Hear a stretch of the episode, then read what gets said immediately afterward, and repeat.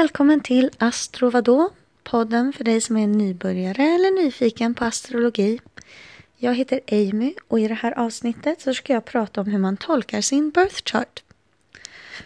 Det är det här vi har kommit till nu hörni. Efter alla dessa avsnitt om de olika delarna som är inkluderade i en tolkning av sin birth chart så har vi äntligen kommit till hur man verkligen ska börja använda de olika grejerna. Jag kommer använda en eh, faktisk chart för att kunna referera till och den kommer jag lägga upp på mitt Instagramkonto. Men jag säger också datumen eller alla detaljer här för om ni själva vill kolla upp det på astro.com till exempel. Så det är den tisdagen, fast det brukar man inte lägga in. Det är den 19 januari 2021 i Huddinge, Sverige klockan 11.08 på morgonen. Så om ni knappar in den, pausa här, knappa in den och sen så kan vi um, tolka tillsammans. Ja, nu, uh, nu fortsätter vi i alla fall. Det som man gör är då att då har man ju allt det här framför sig. Man har en cirkel, zodiaken. Man har teckn, eh, alla tecken runt i zodiaken, alla 30 grader stora. Sen så har man alla himlakropparna strödda ut i zodiaken. Vi har också längst in i cirkeln siffrorna 1 till 12 och det är ju husen. Um, jag vill tillägga att default på astro.com är hussystemet Placidus men det är inte det hussystemet som jag använder utan jag använder hussystemet Equal House och därför kommer jag tolka efter det. Eh, man kan ändra hussystem genom att gå in på Extended Settings. Ehm, ni får liska, lista er fram lite där. Så man har zodiaken framför sig. Sen så har man en liten ruta som det står C5 FAEW um, ehm, i ett rutnät med de olika himlakropparna Eh, fördelade i fyra olika färger. Sen så har vi en stor låda med alla symbolerna för himlakropparna och bredvid det så har vi siffror med förkortningar för de olika eh, stjärntecknena. Vi har också en stor eh, trappa kan man säga. Eh, där man ser alla aspekterna utströdda i de olika rutorna för, för att se vilka som ja, eh, arbetar med viss, vilka himlakroppar. Så då har vi våra detaljer och från det här ska vi alltså lista ut hur en människa är, hur de funkar, hur deras liv kommer te sig. Jag vet, det är inte logiskt, men eh, av någon jävla anledning så funkar det. Anyway, det första jag brukar göra är att jag kollar på den här lilla rutan som det står CFM FAEW på. Den här rutnätet visar ju på kvaliteter och element. Den, den kan visa lite grann på vad för slags energier som är extra tunga hos den här människan. Så på den här personen då som skulle födas den eh, 19 januari 2021 i Huddinge klockan 11.08 då ser vi att den är väldigt jordtung vi kan, jag kanske kan gå igenom lite snabbt bara. CFM står ju för Cardinal, Fixed och Mutable, alltså kardinal, fast och eh, föränderlig. Och FAEW är ju Fire, Air, Earth, Water, alltså eld, luft, jord, vatten. Så det vi ser är, vi ser att det finns fyra himlakroppar där i rutan för kardinal eh, jord. Och sen så ser vi att det finns tre himlakroppar i eh, fast jord. Vi kan också se tre himlakroppar i fast luft. En himlakropp i eh, föränderlig luft. Två himlakroppar i kardinalt eld och så en liten himlakropp där i föränderlig vatten. Det man kan se här eh, är att vi har en person som um, är jordtung. Så med många av energierna som man får från de olika himlakropparna kommer manifesteras på ett jordigt sätt. Um, vi kan också se de olika symbolerna för de personliga planeterna där. Um, solen ser ut som en liten, ni kan ju se på den här rutan i alla fall, där finns ju alla symbolerna bredvid Ehm, um, himlakroppens namn. Så solen där har vi ju i uh, den kardinala jorden, vilket är stenbock. Månen har vi i den kardinala elden, vilket är vädur.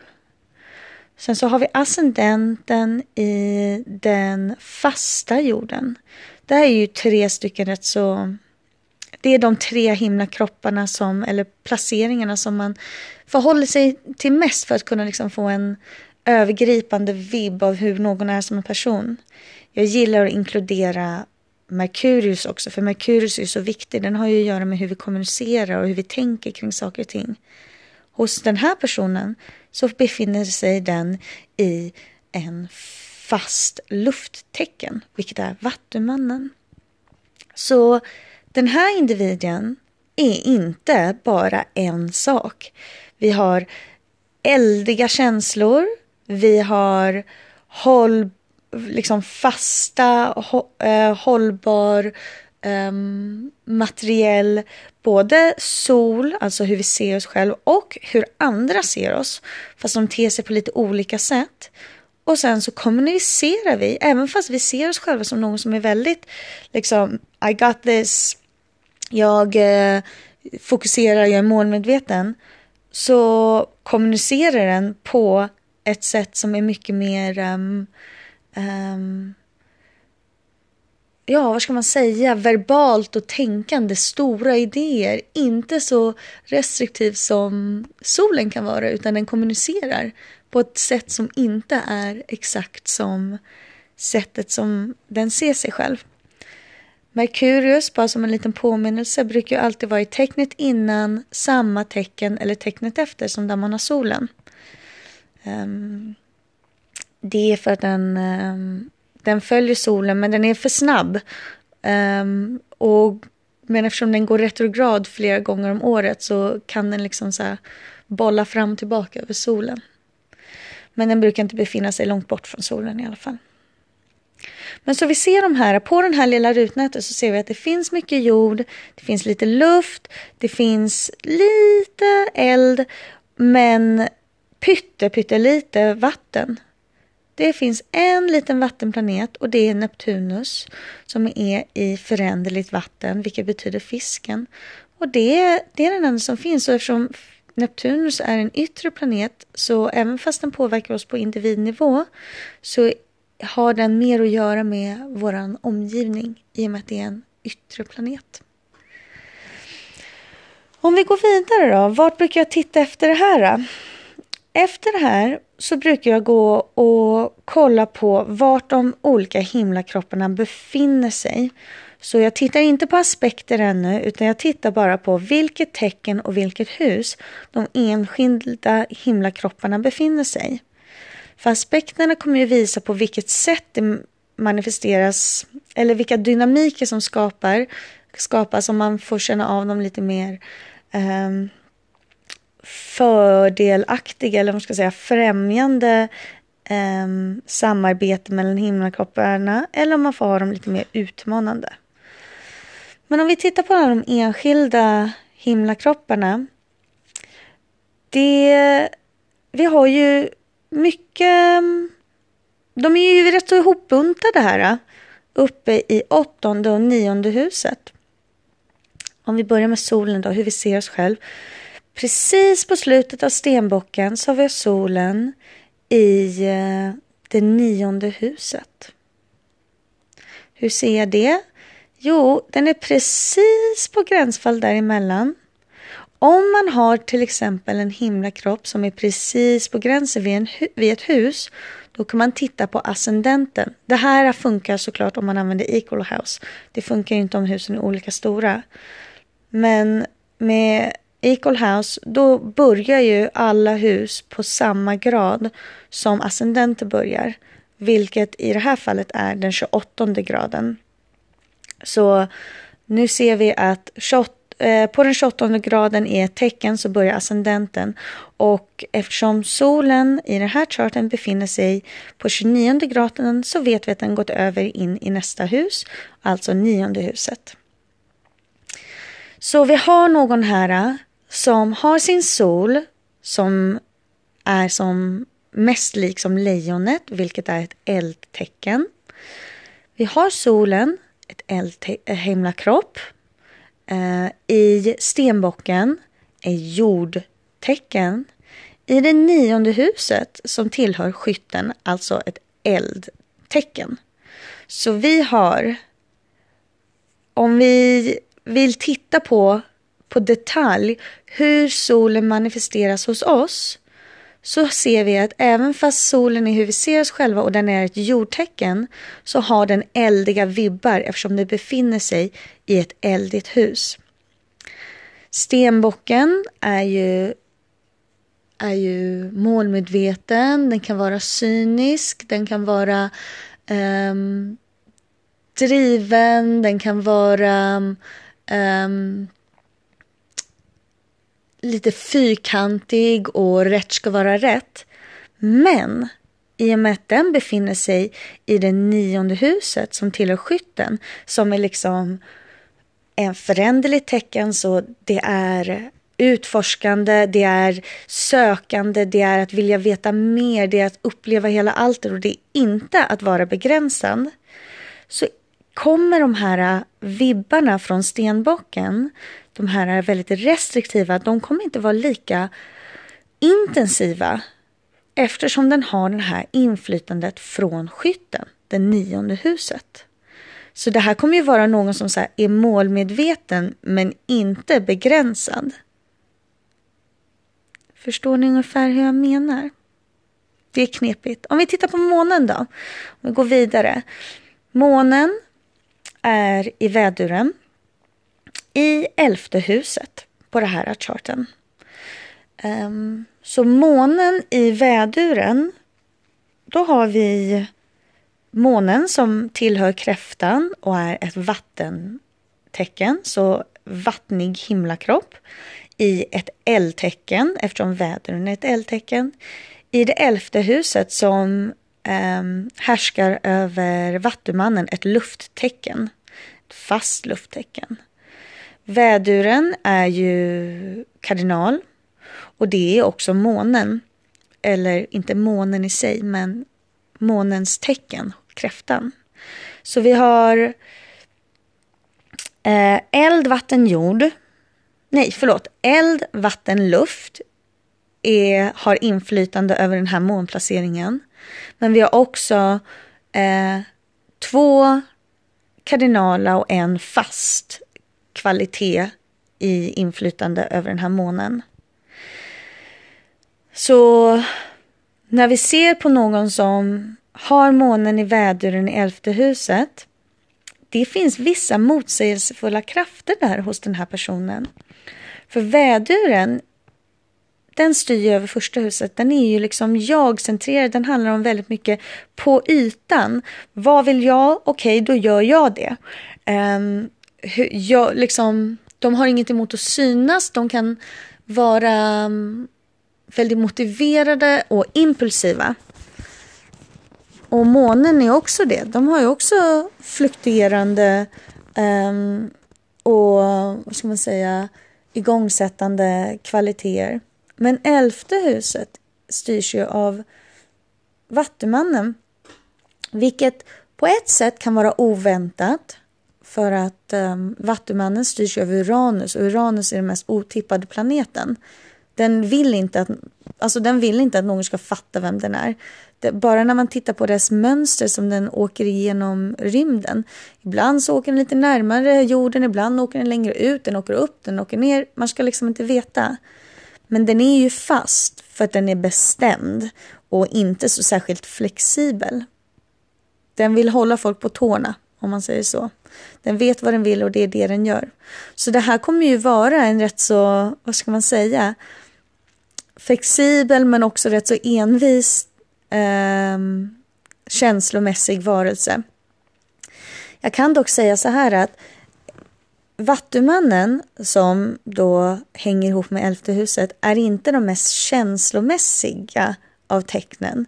De är ju ett lufttecken så de är mycket mer uppe i huvudet och, och också mer fokuserade på andra än deras egna inre liv. Um, och väduren där är ju i sina känslor till viss del men det är ju en väldigt impulsstyrd. Den är inte någon som sitter och liksom så hänger kvar i hur de tycker och tänker och känner kring grejer utan de gör det och sen så gör de det inte längre. Um, det kommer bli intressant för den här personen tror jag. Att uh, hantera sin vädermånad där med elfte huset. Um, det kommer nog vara någon i alla fall som som um, är impulsiv. Det tror jag. Och kom ihåg nu, månen styr bara över våra känslor. Hur vi ser på vårt förflutna, vad, vi, vad vår intuition gör, vad för krav vi har av att känna en kontakt med vår mamma och skapa familj och vår egna liksom kärna. Så känslomässigt impulsiv men envis är min tolkning av den här placeringen. Och också kanske inte så mycket mer och också kommer vara väldigt motsägelsefull tror jag. Att den kommer vara väldigt mån om att det den känner är det den känner och då är det rätt. Men också vara väldigt mån om andra känslor samtidigt. Mm. Sen så om vi går in på Merkurius då. Den här personens Merkurius ligger i Vattumannen i nionde huset. Um, Merkurius är ju en av de här två himlakropparna inom modern astrologi som härskar över två tecken. Den härskar ju dels över tvillingen som är lufttecken men också jungfrun som är ett jordtecken. Um, den är i Vattumannen som är ett fast lufttecken. Och sen så är den eh, i nionde huset som var ju det här eh, eldiga huset som tillhör skytten. Så att vi har ju någon som kommer vara väldigt bestämd men också vara... Och när jag säger väldigt bestämd då kommer min tolkning från att den är i ett fast tecken. Fasta tecken är ju rätt så oflexibla egentligen. Um, och uh, de vet vad de vill och inte är supersugna på att behöva ändra det. De, de vill göra saker på sitt sätt helt enkelt. Och att ha sin Merkurius där på i Vattumannen visar ju dels på att det kommer vara någon som när de säger saker så är det för att det är det de verkligen tycker. Ehm, um, Vattumän har liksom inte ett jättestort behov av att hävda sig inför andra, inte egentligen. Utan de, de kan kommunicera och det är oftast för att de vet att de har rätt.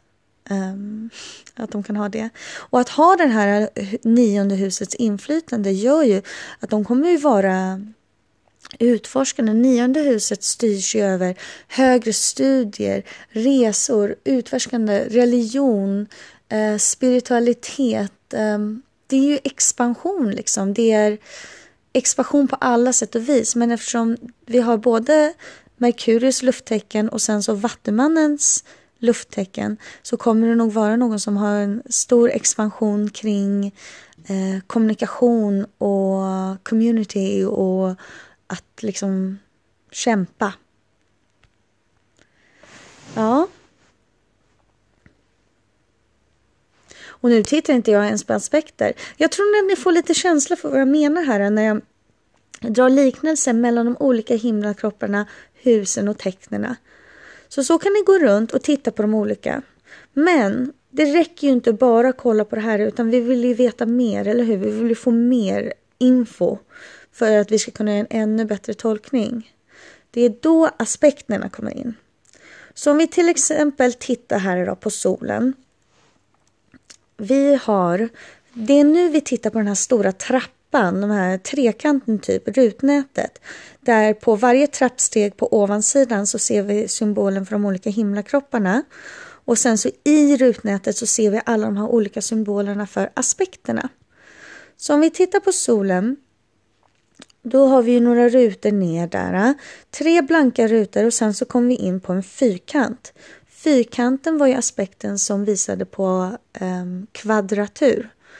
Um, en kvadratur är ju en av de här lite mer hårda aspekterna, de lite mer utmanande aspekterna. De visar på att um, de drar lite åt olika håll. De, de här energierna som uppstår i en kvadratur, de, de har starka viljor och, och har svårt att kunna enas i sättet de vill göra saker på. Så solen där, om vi trippar till höger då och ser vilken tecken som möter eh, är på slutet av den raden som kvadraturen möts i, då trippar vi hela vägen till höger och ser att där är symbolen för Mars. Mars är ju den här mansymbolen, cirkel med en pil upp till höger. Så hos den här personen så ser vi att det finns en kvadratur mellan solen där i stenbocken i nionde huset och Mars i oxen i tolfte huset. Det är en väldigt stor kvadratur. Och när jag säger stor kvadratur då betyder, menar jag att orben är väldigt stor. Orben, om ni inte kommer ihåg, var ju så många grader från den exakta aspekten som möts. Så om det är till exempel en grads orb mellan aspekt, då kan det vara till exempel något är på en grad och sen så är den andra himlakroppen som den möter det är på två grader. Då betyder det att den är en grad orb för att den är en grad bort från att vara en exakt aspekt. Mellan Mars och solen här då, solen har vi på 29 grader i stenbocken och Mars har vi på 6 grader i oxen. Det betyder ju att det är 7 grader, mm, för det finns ju bara 30 grader i ett tecken. Det betyder att det är 7 grader mellan solen och Mars. Det som det innebär är att ju större ormen är, då kommer den vara mindre stark. Och jag skulle säga att den här är mittemellan stark för att inte nog med ju större graden är desto mindre stark blir aspekten men olika himlakroppar har större utrymme för aspekt för att kunna verkligen få räknas egentligen. Som till exempel de himlakropparna som är väldigt snabba genom zodiaken som månen och Mars och Venus och solen och Merkurius. De går ju rätt så fort genom zodiaken. De kan man ha lite större orb i, i aspekt för att de går så fort så att de kan liksom de får ha en lite längre startsträcka för att om man tänker kronologiskt sett, tidsmässigt, så kommer de känna, kännas av under en kortare period än hos till exempel någon av de här sociala eller generationella planeterna eftersom de är ju sjukt sega. Det blir ju rätt stort hopp från um, Venus och Mars som går igenom på under ett år. Och nästa är ju Jupiter och där är det 12 år för att gå igenom hela zodiaken. Om man skulle ha en aspekt där då skulle man ju vara påverkad av Jupiters um, påverkan under en väldigt lång tid.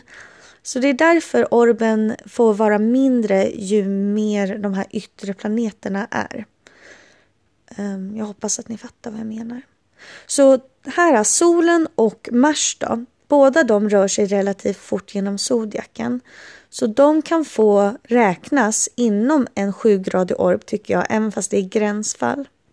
Det det innebär är att Mars i oxen i tolfte huset, den liksom neutrala tolkningen man har på den, den i samarbete med eh, solen i stenbocken i nionde huset, de kommer inte viba. Så att om man försöker så här, gräva djupt och göra typ som mitten på en mindmap på ett tecken. Allting som man kan associera med de olika energier och arketyper som man möter. Ta fram de som är jobbiga. Då ser man att om man se på sig själv på ett sätt, alltså solen. Att försöka samarbeta med hur man ser sig själv tillsammans med Mars, liksom hur man får saker gjort, hur man förhåller sig till sin ilska, sin kåthet, sin drivkraft, sin impulsivitet. De här kommer inte vilja samarbeta helt enkelt. Så det är som att till exempel ett sätt att kunna tolka en hård aspekt mellan solen och Mars är man har svårt att styra sin ilska i linje med hur man själv ser sig själv. Eller man kan känna sig överväldigad av sin ilska. Eller ibland så kan ens drivkrafter hamna i vägen för det man egentligen vill. Om vi tittar just på den här Mars då specifikt. Mars är ju en, eld, eh, en eldig himlakropp, den tillhör ju väduren. Den befinner sig i oxen som är ett jordigt fast tecken och sen så är den i det tolfte huset som tillhör Neptun som är ett förändligt vattentecken. Vi är väldigt motsägelsefulla krafter här för den här stackars Mars. Oxen är ju seg som fan. Den gör saker metodiskt. Den liksom vill ta det lugnt och njuta och bara liksom vara i sig själv.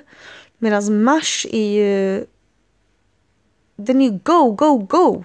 Alltså den vill köra på. Så bara där så kommer det ju vara liksom en knepig dynamik. Och sen med den här äh, förvirrande, dolda, um, väldigt djupa känslomässiga energin från det tolfte huset. Den som liksom går bortom ytan.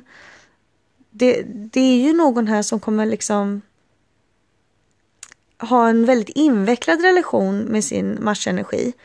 Och när den kommer och gidrar då i kvadratur med den här solen. Det kommer, i min tolkning så är det att det kommer vara svårt tror jag för den här personen att verkligen kunna möta sina, sin ilskna, ilska i alla sammanhang. Att den kommer vara allt eller inget. Och det är inte helt i linje med hur den här personen kommer se sig själv utan personen kommer ju se sig själv som någon som vill veta mer, göra mer, vara aktiv, väldigt mån om att liksom så här, sätta sätta vad ska man säga? Vara fokuserad helt enkelt och vara målmedveten. Det kommer vara där, men sen så kommer den här Mars då i sin lite så här lata, fasta, envisa eh, men också förvirrade vibb. Jag skulle inte bli förvånad om den här personen kommer kanske ha lite eh, psykisk ohälsa. Just för tolfte huset kan vara kopplat med psykisk ohälsa.